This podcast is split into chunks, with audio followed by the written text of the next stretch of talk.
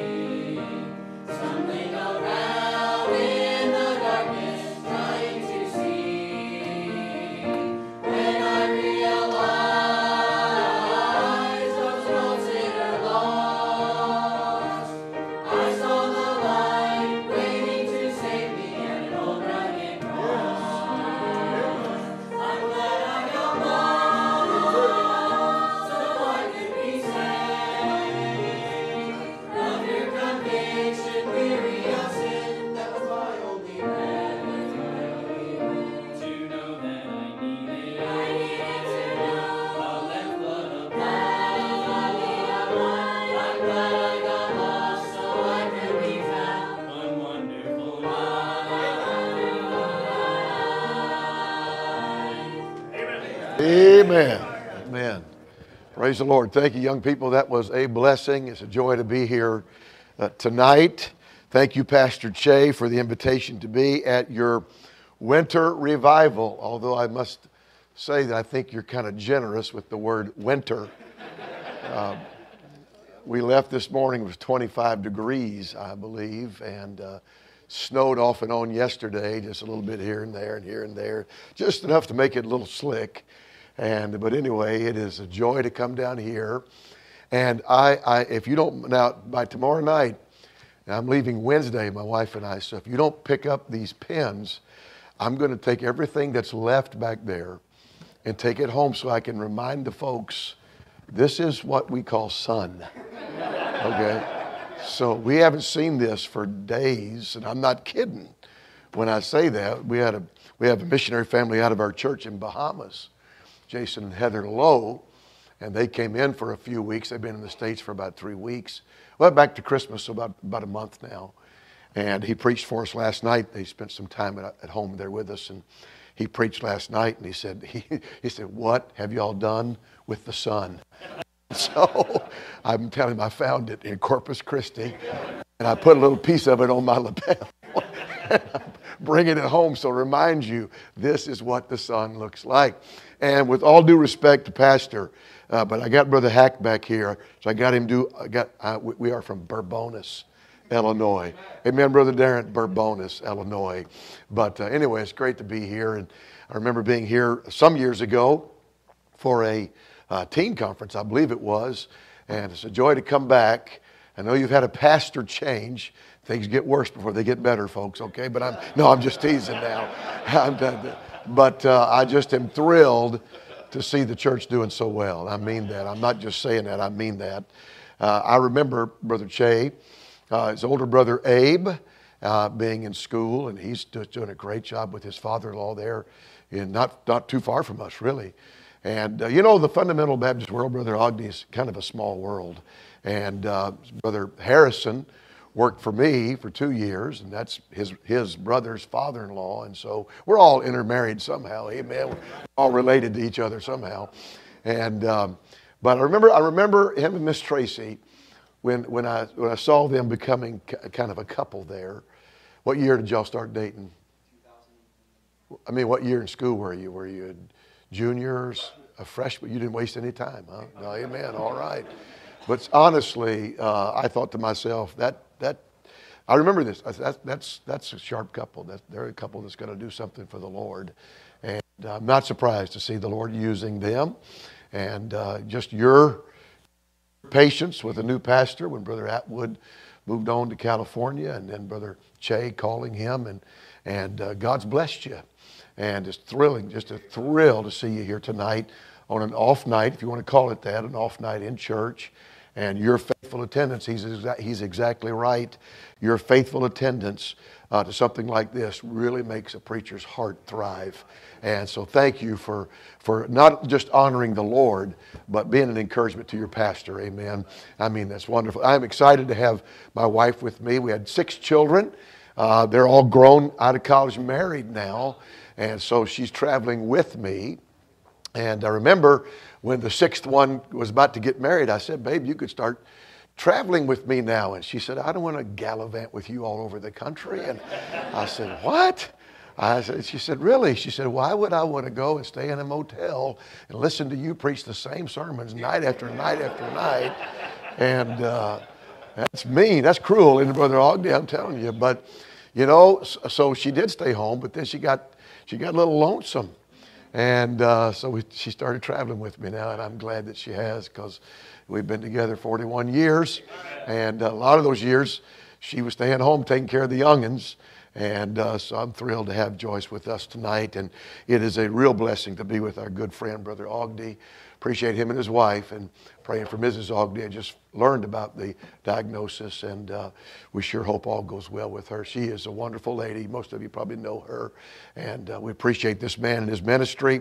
His son's living for the Lord and involved in ministry. You can't ask for anything more wonderful than that and a better testimony for a preacher and his wife to see their children walking in truth. Amen. That's great. So it's a joy to be with him tonight. He's been at our place and preached, and we've enjoyed his ministry. And so thank you for the privilege of preaching with this good brother tonight. Daniel chapter 10 in your Bible. Daniel chapter 10. And, uh, my, you know, my wife not enjoying traveling I heard a story years ago. It was kind of the opposite, where the, light, the wife liked to travel and the husband didn't.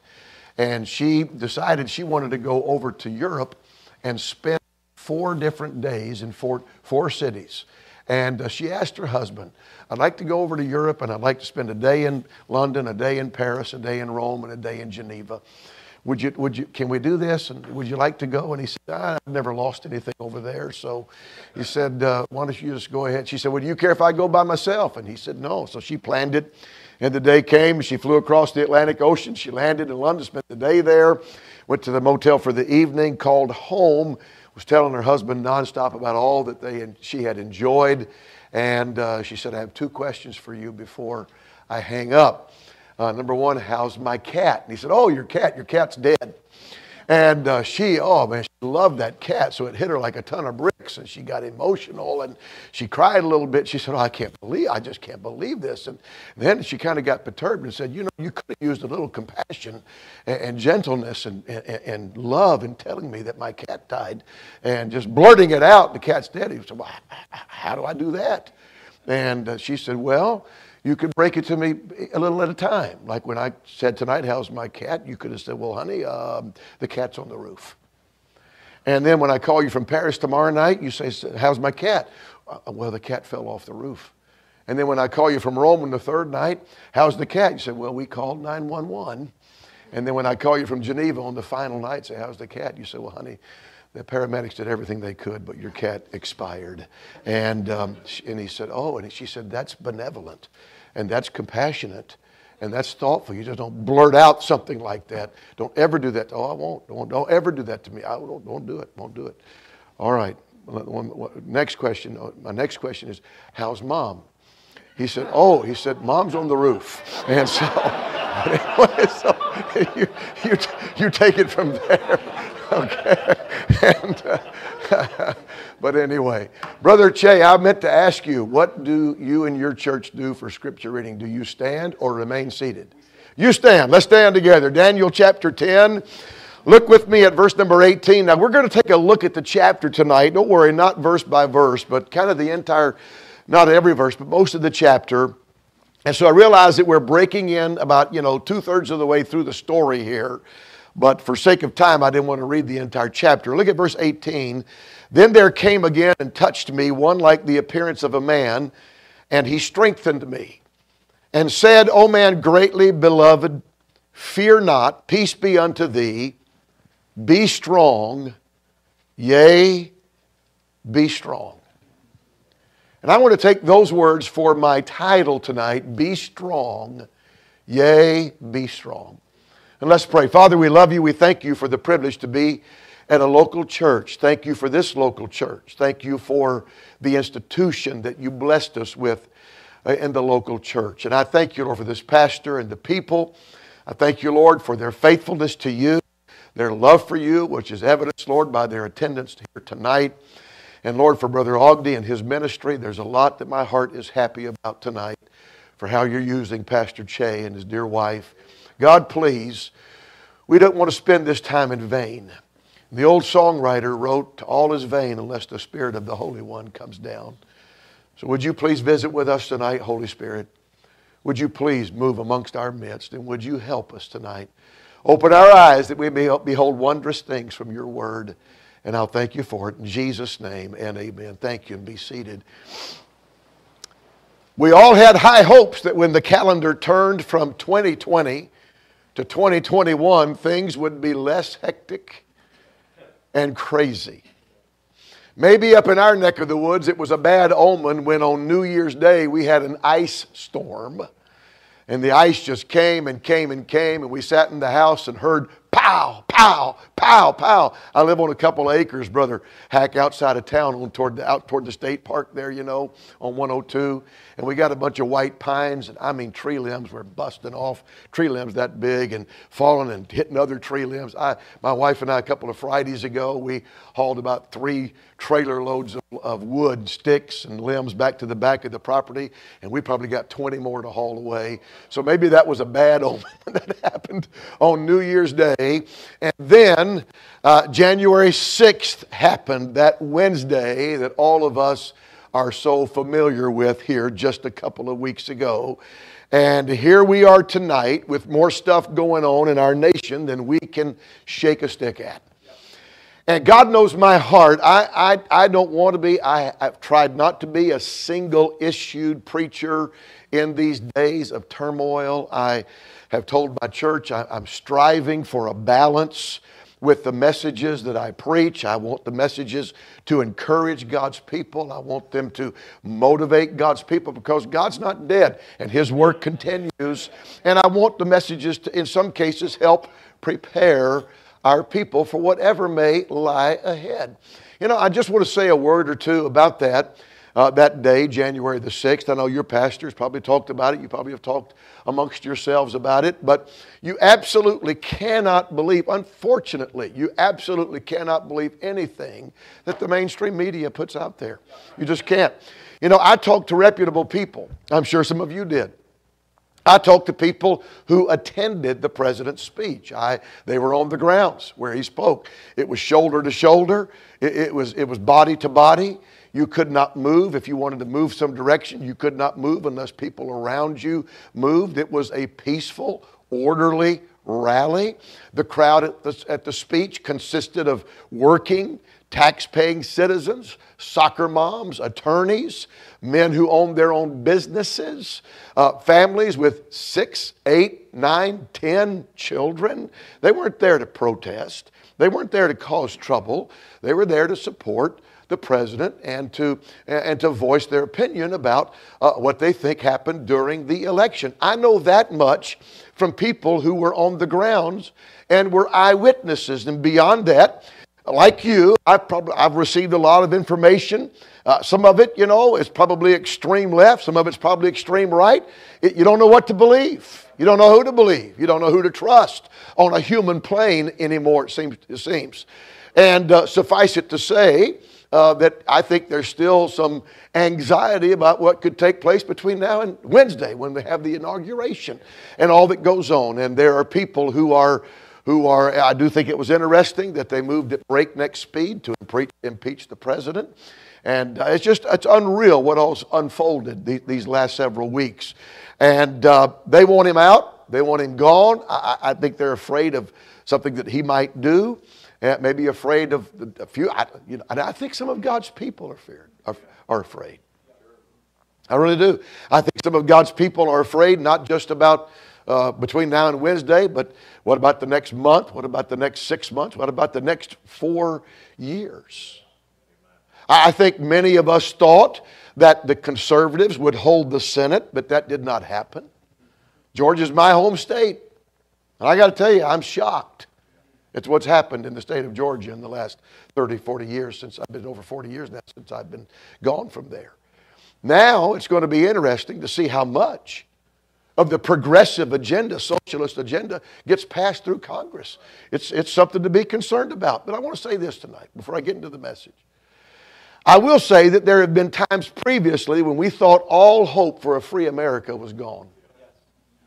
I, at times during the Clinton years, when everybody, even close to possibly spilling the beans on the Clintons, ended up dying. if you remember that or not. And, then all times during the Obama years. Uh, especially when he was leading the charge for anarchy by being critical of the police. He started all that. And apologizing for America. And bowing to the Saudi king and giving away pallets of cash to Iran and lighting the White House in rainbow colors in celebration of, of, of, of, homosexual marriages. And, and the worst of all, my opinion, snubbing and hating the chosen people of God. He treated Benjamin Netanyahu like a redheaded stepchild, left him sit for hours without saying where he was going. You don't treat any head of state that way, much less uh, the nation of Israel. He despised them. And our country somehow, by God's grace, survived all of that and shockingly elected a president in 2016. Not a perfect man. He says he's saved. I, he needs to attend somebody's discipleship class if he's saved. That would probably help him a little bit, you know. Uh, I, have got a good one. He could come over to our place and I could help him for 16 week discipleship program. Might help him a little bit. But uh, you know, I think we elected a president who, although we didn't agree with everything he did and everything he said for sure, uh, he did a lot to right the ship when it comes to bring, being an American and having American interests first. And I got to say amen to all of that. And, you know, but there's just something different today. Even though we survived all these previous uh, administrations that were godless, there's something, there's something different about what's happening today. Uh, things have happened that cause God's people to pause and consider and ask the question what is going on? What's going on? And that's exactly what Daniel was asking in this chapter. In verse number one, the Bible tells us in the third year of Cyrus, king of Persia, a thing was revealed unto Daniel. So, in the third year of Cyrus's reign, a truth was revealed to Daniel. That truth covered a long period of time, and this chapter details what took place as that truth was revealed to him. In verses two and three, look at it with me. In those days, I, Daniel, was mourning Three full weeks I ate no pleasant bread, neither came flesh nor wine in my mouth, neither did I, did I anoint myself at all, till three whole weeks were fulfilled. So Daniel's in a state of mourning and a state of, in a state of confusion. And his concerns were so great that he wasn't eating, he wasn't drinking, he wasn't going through all the washings and cleansings that the, the, the, children of God would go through normally. He loved Israel, and more so, he loved Israel's God. We know that he knelt three times a day in his chamber with the window being open to Jerusalem and prayed. You say, what did he pray? Well, I'm sure as a young Jewish boy back in Jerusalem, he would have studied the Psalms. And he would have learned what David wrote in Psalm 122 6 Pray for the peace of Jerusalem. They shall prosper that love thee. And church, I want to tell you that's still very that's still a very good thing for any Christian to do. You and I should pray for the peace of Jerusalem. And the truth of the matter is, we don't need to put our eyes if we're going to put our eyes anywhere on the earth. We don't need to put our eyes on Washington D.C., on Moscow, Russia, or Beijing, China. We need to put our eyes on Jerusalem, Israel. And that's where it's going to be happening, all right? You and I should pray for the peace. We should love the nation of Israel and we should love our country as well and pray for its peaceful existence as well. You know, it moves many of us deep in our guts to see freedom of speech and freedom of travel and freedom of business, uh, freedom of business and freedom of worship and the right to defend ourselves. Folks, being more than just threatened. It's being more than just threatened now, it's being taken away to some degree. And, you, and the parallels between what happened in Nazi Germany during Hitler's rise to power and what is happening here is alarming for sure. And it affects us like it affected Daniel back then concerning the nation of Israel. And, and so he's mourning. And here's another reason why Daniel, you see, you got to remember this is the third year of King Cyrus. Now, if, if, if you know your Bible a little bit, you can go with me here. Daniel had been reading the book of Jeremiah previous to this. And he learned about the 70 years that God planned for their captivity. It was, he had seen that come to an end. In the first year of Cyrus, king of Persia, he gave the decree for the Israelites, the Jewish people, to go back to Jerusalem and rebuild their temple, rebuild their city. And that took place.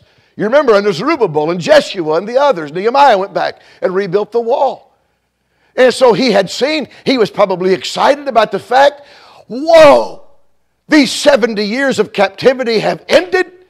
And now here's a decree to send the Jewish people back to Israel to rebuild their, our, our, city and our temple. What an exciting thing. But you know what the problem, one of the problem is not everybody went back. And the truth of the matter is only a handful went back. And when they got back, they had trouble. They had a hard time getting going. They had a hard time building any kind of momentum. They got the temple started. They got the altar built. They got the temple started. Here came adversaries, and, and soon the temple was stopped. And here's Daniel back in Babylon, and he's wanting to hear from Israel that the temple was being rebuilt. And it, maybe it discouraged him a little bit that only a handful. You say, well, why didn't Daniel go back? Well, by all counts and purposes, he's probably 90 years of age. It's a it's 500 mile journey, 500 mile plus. It's a, such an arduous journey when Ezra got ready to lead another group of Israelites back, he stopped and had special fasting and prayer for a safe trip because it was dangerous. So here's Daniel. He's in Babylon. He's waiting for the nation of Israel to get back on track. He's excited about it, and God, uh, the captivity ended, and I knew that from Jeremiah's writing, and Cyrus gave the decree to go back and rebuild. And here we are now, two years removed from that decree, and it's still not happening. What is going on in my country? What's happening in my nation? And he begins to ponder, and all this is going through his mind and through his heart. And the Bible said he said his own thing. I was mourning three full weeks, kind of like many of us who enjoyed seeing America become more like the nation of the past these last four years. There's something refreshing about that. I would never, I would hope I would never look down. My, my son and daughter in law are over in Madagascar trying to reach the Malagasy people for Jesus Christ. I've been there, they are a precious people. Our son in law and daughter are going to Panama. Thank you for having them here. And we look forward to the day when we'll get to go to Panama to visit them and see the Panamanian people. God's world does not center around the United States of America. And I would never look down my nose at any other nationality or ethnicity with a pride that says we are better than you because we're Americans. But, folks, I'm an American. And it thrills me to see America doing well. And I was encouraged by the results of the last four years. And I think a lot of us thought it would get better over the next four. We never really dreamed our president would lose the election, and possibly he didn't. Millions of people don't believe he lost. And certainly, we didn't think that there would be a weak Supreme Court after all those new justices had been appointed. And I'm going to tell you, I, I'm not disillusioned, but man, I, sometimes I've been a little bit confused. And I've been a little bit disappointed and I've been a little bit disheartened, maybe all of the above. And you know, Daniel was. And it all centered around his nation and what was happening with the nation of Israel and why it wasn't getting moving like he thought it should. So he's in this state of mourning. He's not eating, he's not drinking, he's not anointing himself. And we won't read every verse. But you look at verses 4 through 9, something wonderful happens. Look at verse 5. Then I lifted up mine eyes and looked, and behold, a certain man clothed in linen, whose loins were girded with, the fine, with fine gold of Uphaz. His body was like, the, was like also was like the beryl, his face as the appearance of lightning, and his eyes as lamps of fire, and his arms and his feet in color to polished brass, and the voice of his words like the voice of a multitude. Say, Brother Angel, who did Daniel see? This is my opinion. And I believe with all my heart he saw the Lord Jesus Christ. When you compared the description here in Daniel chapter 10 to the description that John saw in John in Revelation chapter 1, it's almost identical. And that shouldn't surprise us because Jesus never changes. Amen. And I just want to say here what a blessing, folks, that in the midst of confusion and disillusionment and disappointment, you can still get a glimpse of the living Christ if you want to. And this really, Daniel did and he saw the living Christ. He won't go into everything that Jesus said to him, but I want you to see what the result was. Look at verse number uh, 9. Yet heard I the voice of his words, and when I heard the voice of his words, then I was in a deep sleep on my face, and my face toward the ground. So he's, he's almost in a, like a comatose state. He's in this horrible deep sleep, his face on the ground. You say, well, why would that happen after hearing the words of Jesus? Well, sometimes the words of the Bible, sometimes the words of God are, t- are tough words. They're difficult words. I enjoyed that young people's song. Talked about they were glad they got lost so that they could be found. And it takes tough words to get us lost from the Word of God. And sometimes the words of God, sometimes truth hurts. We need it. And Daniel's left basically in a comatose state and then in verse number 10, look at it. And behold, an angel, a hand touched me, which set me upon my knees and upon the palms of my hands. And Daniel gets a visit from an angel. And an angel delivers, this angel delivers a message from God's throne to Daniel. I'll show you three things about it. I want you to understand that, first of all, the angel said, Daniel, you are greatly beloved greatly beloved. Look at verse number 11. And he said unto me, O Daniel, a man greatly beloved. In the midst of all the disappointment, in the midst of all the confusion, in the midst of all the disheartening things happening around Daniel, nothing but nothing but nothing could change the deep love of God for this man. Amen. Nothing could touch it. Nothing could put a dent in the love of God for His child. And, church, if I could just encourage us tonight with this in all the disappointment and all the confusion that's going on around us, every one of us who is a child of God is greatly beloved tonight. And there is nothing that can touch or change or diminish the great love that God has bestowed on us through the Lord Jesus Christ. I love Romans chapter 8. I know you do as well.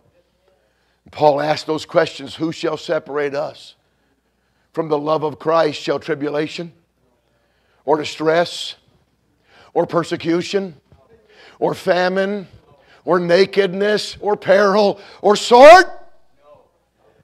Nay. No. In all these things, we are conquerors. More than conquerors. Not through us, through Him that loved us. When I think of that phrase, more than conquerors, I played basketball in high school. And um, now, look, I, am just going to say it like it I went back, I went to school in the days of busing. And uh, so they would bus inner city Atlanta kids out to our school, and it was a disaster. And uh, there were fights all the time. Say what you, I just, I'm just telling you that what it was like, okay? And, uh, but the, our basketball, our region, our sports region, uh, we played inner city schools. And the inner city schools, you know, were made up of black kids. And not bad kids, black kids. And we had a mixture, and we had a lot of white guys, and white men can't jump. We all know that. and we played College Park High School, and they were an all black school, all black basketball team, and, and they beat us 100 on our home court, 100 to 44. And the thing about it is, it was 98 to 44. And they stole the ball, and rather than just being content with a 98 to 44 lead, this big guy's driving toward the hoop, and I'm going to try to defend him. It's absolutely impossible, impossibility. And he soars over me, and he dunks and the ball comes through the hoop as the horn sounds and bounces off of my head. Boing! And then the horn sounds, and we lose 100 to 44. They didn't just conquer us, they more than conquered us. they left us bleeding on the, on, the, on the basketball floor. Now, folks, we're not, we, we're not, are you listening tonight? We're not able to just barely eke out the victory.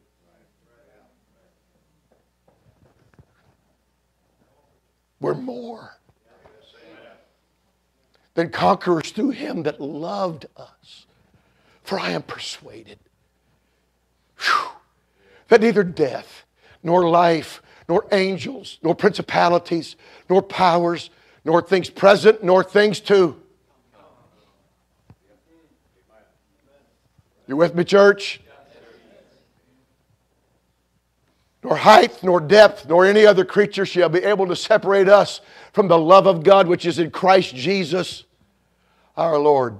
Oh, Daniel, greatly beloved.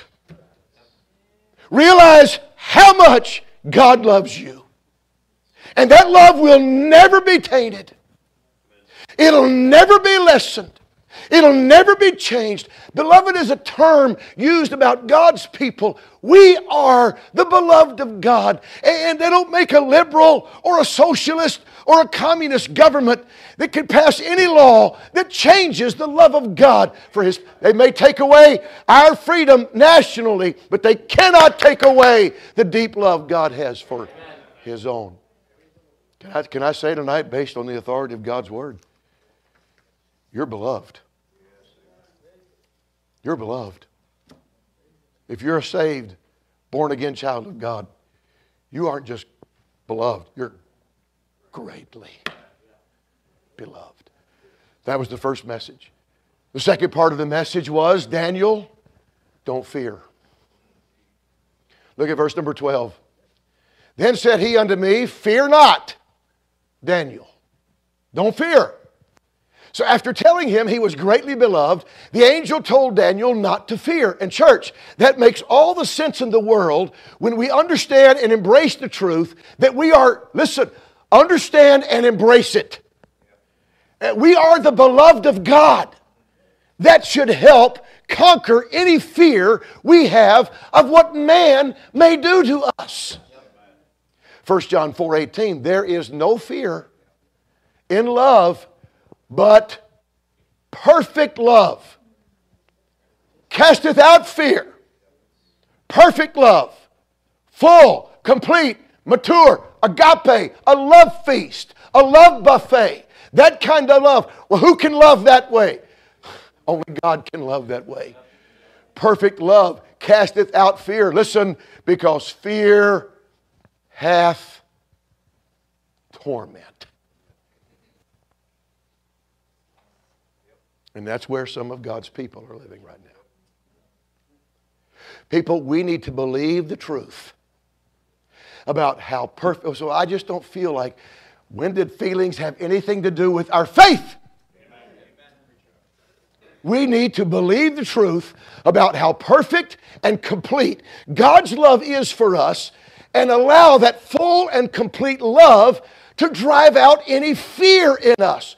Fear torments. And God does not want us to live in torment. He wants us to live, like we sang tonight, in the depths of that wonderful peace. He wants us to live in the calmness of His perfect and complete love. And so, you, look, you will live in the torments of anxiety and alarm. If all you do is keep your mind on the things of this world, you have to place your thoughts on the love of God for you. And parents, listen to me. All the parents of young children and teenagers still at home, you have to place your thoughts on the love of God for you and yours. Because here's what I'm getting Pastor, it's not me I'm worried about, but my kids. My kids. Can I say to you tonight, parents, as much as you love those precious bone of your bone, flesh of your flesh, your wonderful love for them can't touch the hem of the garment. When it comes to God's love for your children,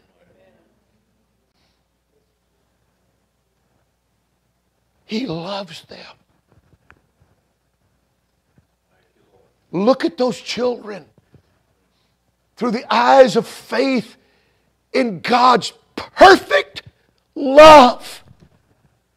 And let that perfect love drive out the torment of anxiety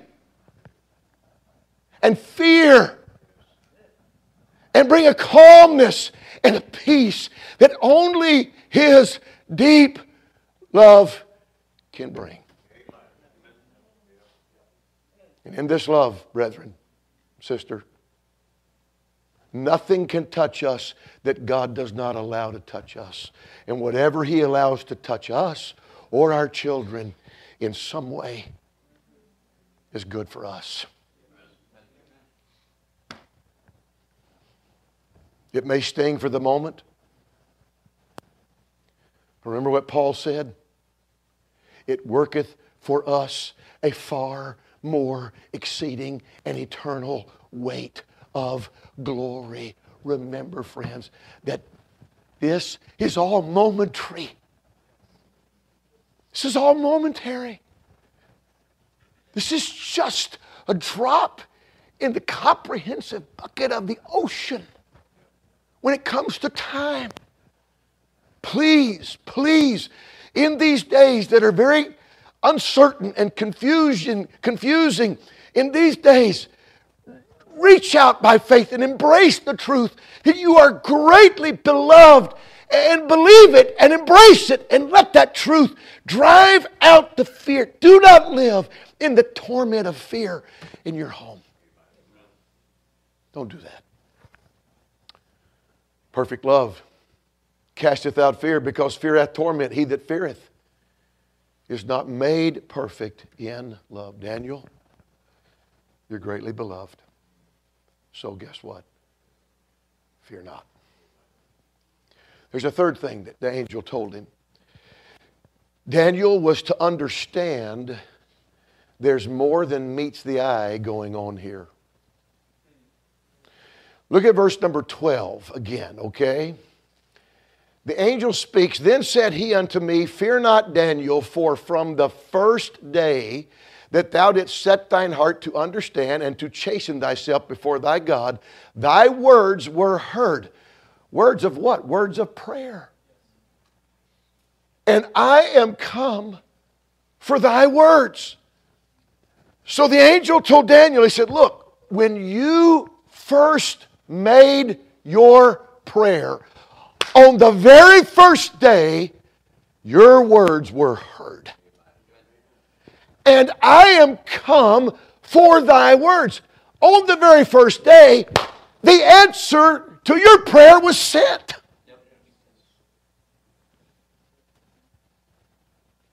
Look at the next verse, verse 13.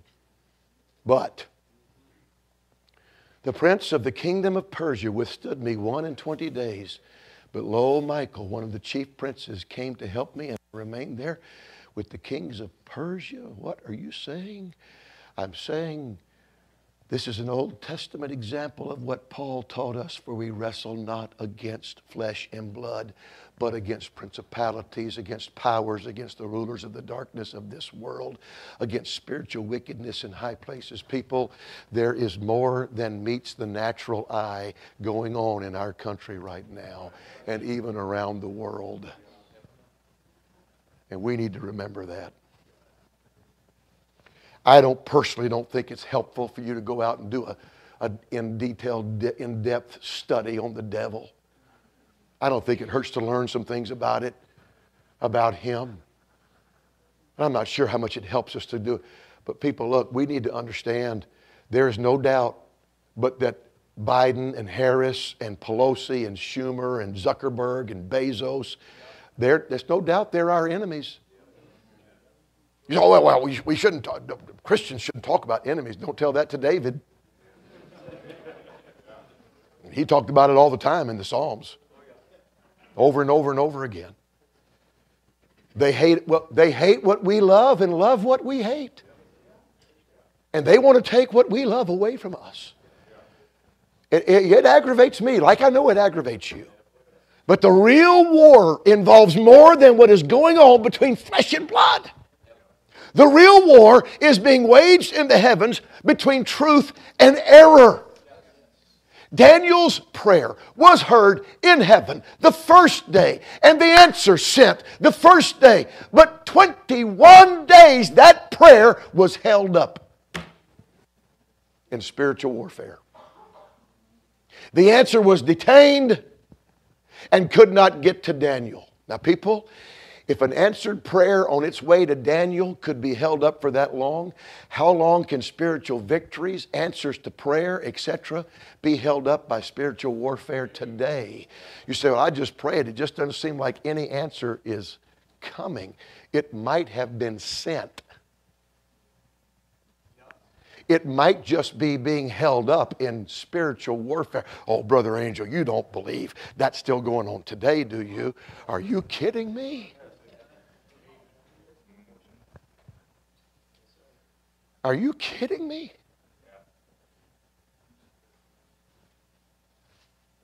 I think it was going on in the days when Jesus was walking on the earth. Spiritual warfare, and we're not evolutionists. We don't believe that everything's getting better. We believe everything's getting worse. Absolutely, I believe it. Sometimes God's people are disillusioned and maybe a little bit disheartened because, and I prayed, I didn't get an answer, and spiritual victories just don't seem to be on the way. I just don't know if, if God's even hearing me. It very well could be that God sent the answer some days ago. Some, God gave the victory some days ago. It just hadn't got here yet. Because there's more than meets the eye as to what's going on here. So, Daniel, you're greatly beloved. Don't fear. Don't live in torment. There's more than meets the eye going on here. That's really his message. Now, look at the results of it. Look at verse 18 or verse 15. Look at verse 15. And when he had spoken such words unto me, I set my face toward the ground, and I became dumb. And behold, one like the similitude of the sons of men touched my lips. Then I opened my mouth and spake and said unto him O my Lord, by the vision my sorrows are turned upon me, and I have retained no strength. For how can the servant of this my Lord talk with this my Lord? For as for me, straightway there remain no strength in me, neither is there breath left in me. I, I, correct me if I'm wrong, but it kind of sounds like even after the angel's message, Daniel was left in the same condition. that the angel found him. He said, I'm helpless. I heard your words, but they really didn't encourage me. They just kind of, and I'm strengthless. I, I, don't have any strength. So understanding, you know, he, he, hears, oh yeah, okay, I get it. I'm greatly beloved. Not supposed to fear. More than meets the, more than meets the eye going on here, but I just don't have any. I, I don't have, you know, Pastor, I come to church and man, I Sunday school, I hear the messages and I enjoy the messages and I get the truth, but to be honest with you, I go back home Monday and two. I'm still just kind of, I'm still just kind of,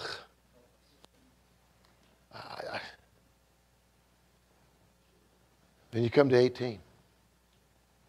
Then there came again and touched me, one like the appearance of a man, and he strengthened me and said, O man, greatly beloved, fear not.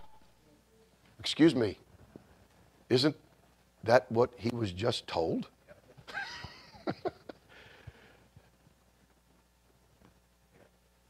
Isn't that what the angel just told him? Hey, you're greatly beloved. Don't fear. More than meets the eye going on here. Peace. Just be peace. More than meets the eye going on here. The exact same thing you just heard. You know what, folks? Truth is truth. And sometimes you just can't add any more truth to truth. Just like some of God's people today come to church and hear a message to help them through these trying times, and they come and they hear and they leave thinking, I hear the same things all the time. Uh, God loves me, fear not, read my Bible, pray, trust the God of heaven. It's the same thing over and over again, and I'm still at my wits' end. I don't know what to do. Well, in verse 19, the angel added something. He said, O man greatly beloved, fear not, peace be unto thee. Be strong, yea, be strong. You're beloved of God. Don't fear. There's more than meets the eye going on here. Enjoy some peace. And here's a little extra for you, Daniel. If you want a little something extra, be strong. Yes, be strong. Get up off the ground. Stand up on your feet. Set your belt up a notch or two. And be strong. Be strong. And, church, I believe this is the message that you and I need to hear tonight. Pastor, Brother Angel, I just I hear the same things over and over again. I just can't seem to, to get going. Be strong. It's time to be strong. So, ah, well, I don't know that I can be strong. Why would, why would God put this in His book? And this is not the only time that the terms, the words, be strong are used. Over and over and over and over, God told His people, be strong.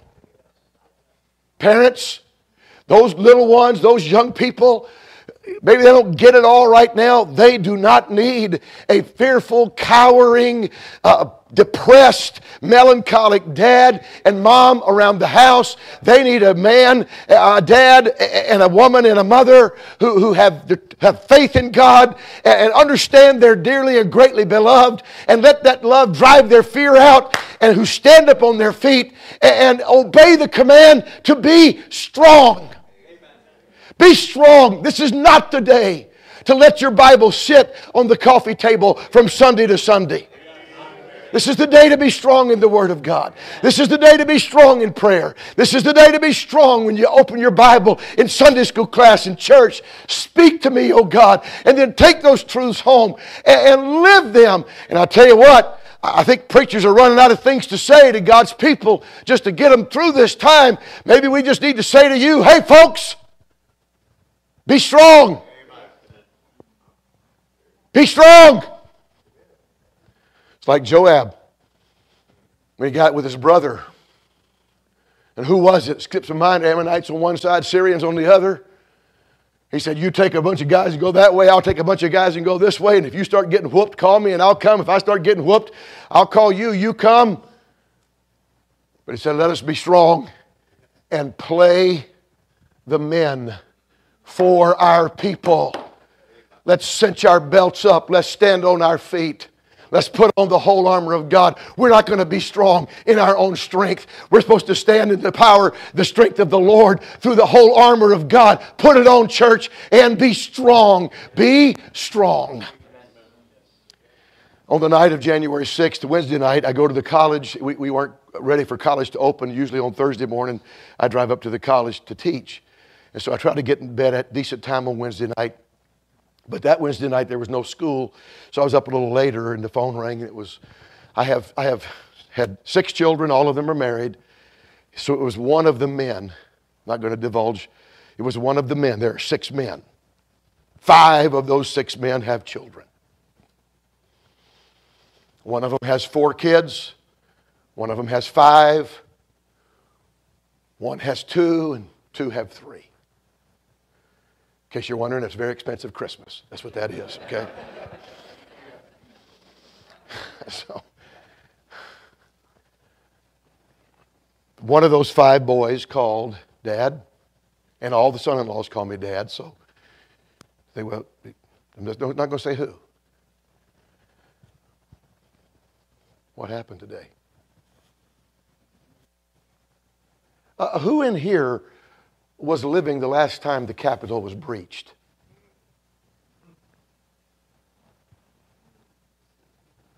Oh, none of us?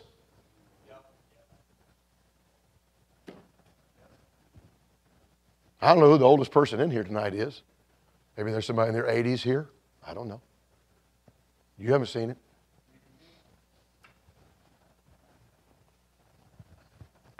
So, for young married couples with little children, What happened tonight, Dad? What happened today? And we talked for a while. What do you think's going to happen?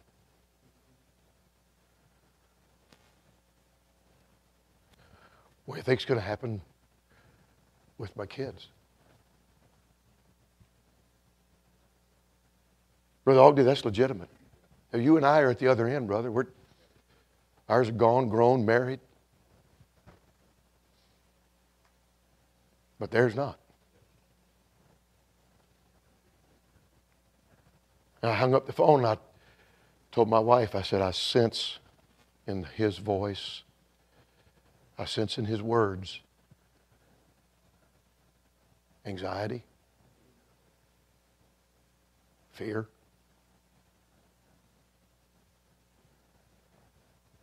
Alarm.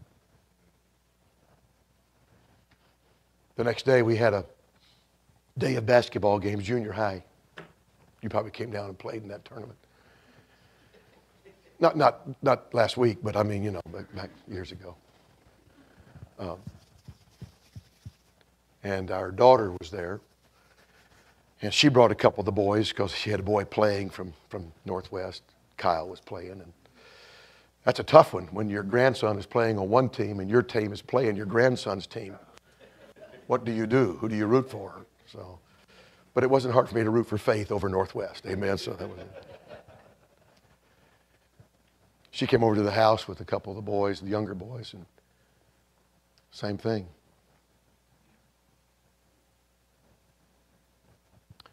And I said, Hannah, God makes no mistakes. You are living in the exact time and day that God chose you to live in.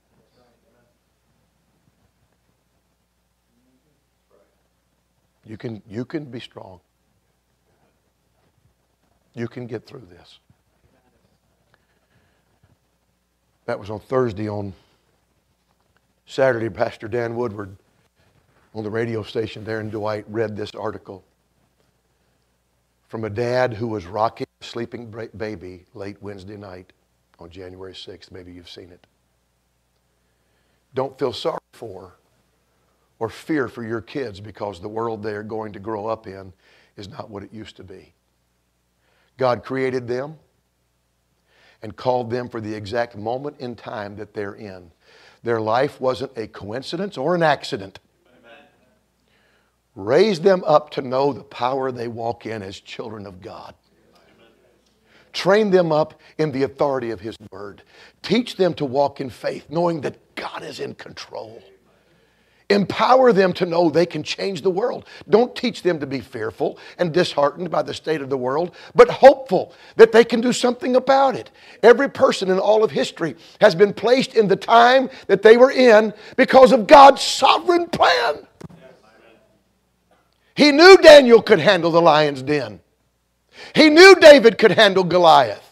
He knew Esther could handle Haman. He knew Peter could handle persecution. He knows that your child can handle whatever challenge they face in their life. He created them specifically for it.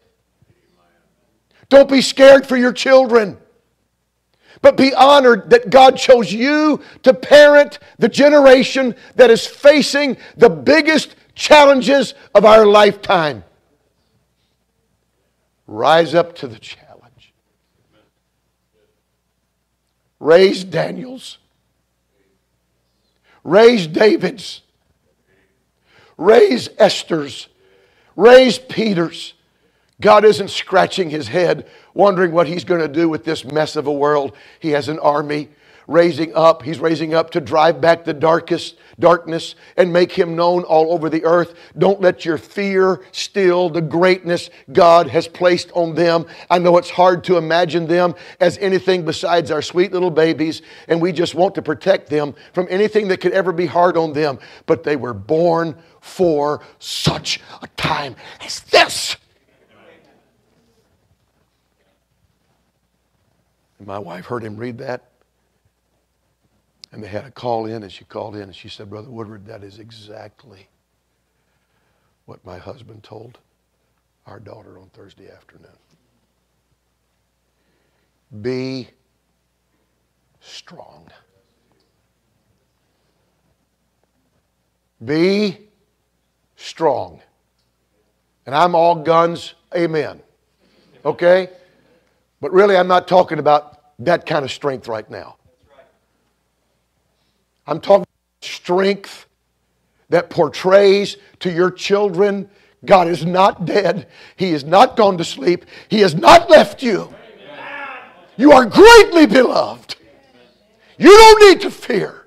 There's more than going, more than meets the eye going on here. You grab your Bible, you grab your, your prayer your prayer list, and you listen in church and you live for God. God made you for such a time as this. Be strong. Yea, be strong. And then he said, And when he had spoken unto me, I was strengthened. Well, I guess so. he told him twice get up and be strong in the power of the Lord and his might. Be strong, church. Be strong. You need to walk around. And we, our children, they're never going to experience the American dream. Where in the Bible do you find anything about an American dream? But that's how some of us are living right now. Grab your Bible, grab your prayer list, grab your God, and be strong. Thank you for listening to our audio preaching podcast. For more information about our ministries, or if you would like to get in contact with us, please visit our website at heritagebaptistcctx.org. May God bless you as you go forward with the gospel this week.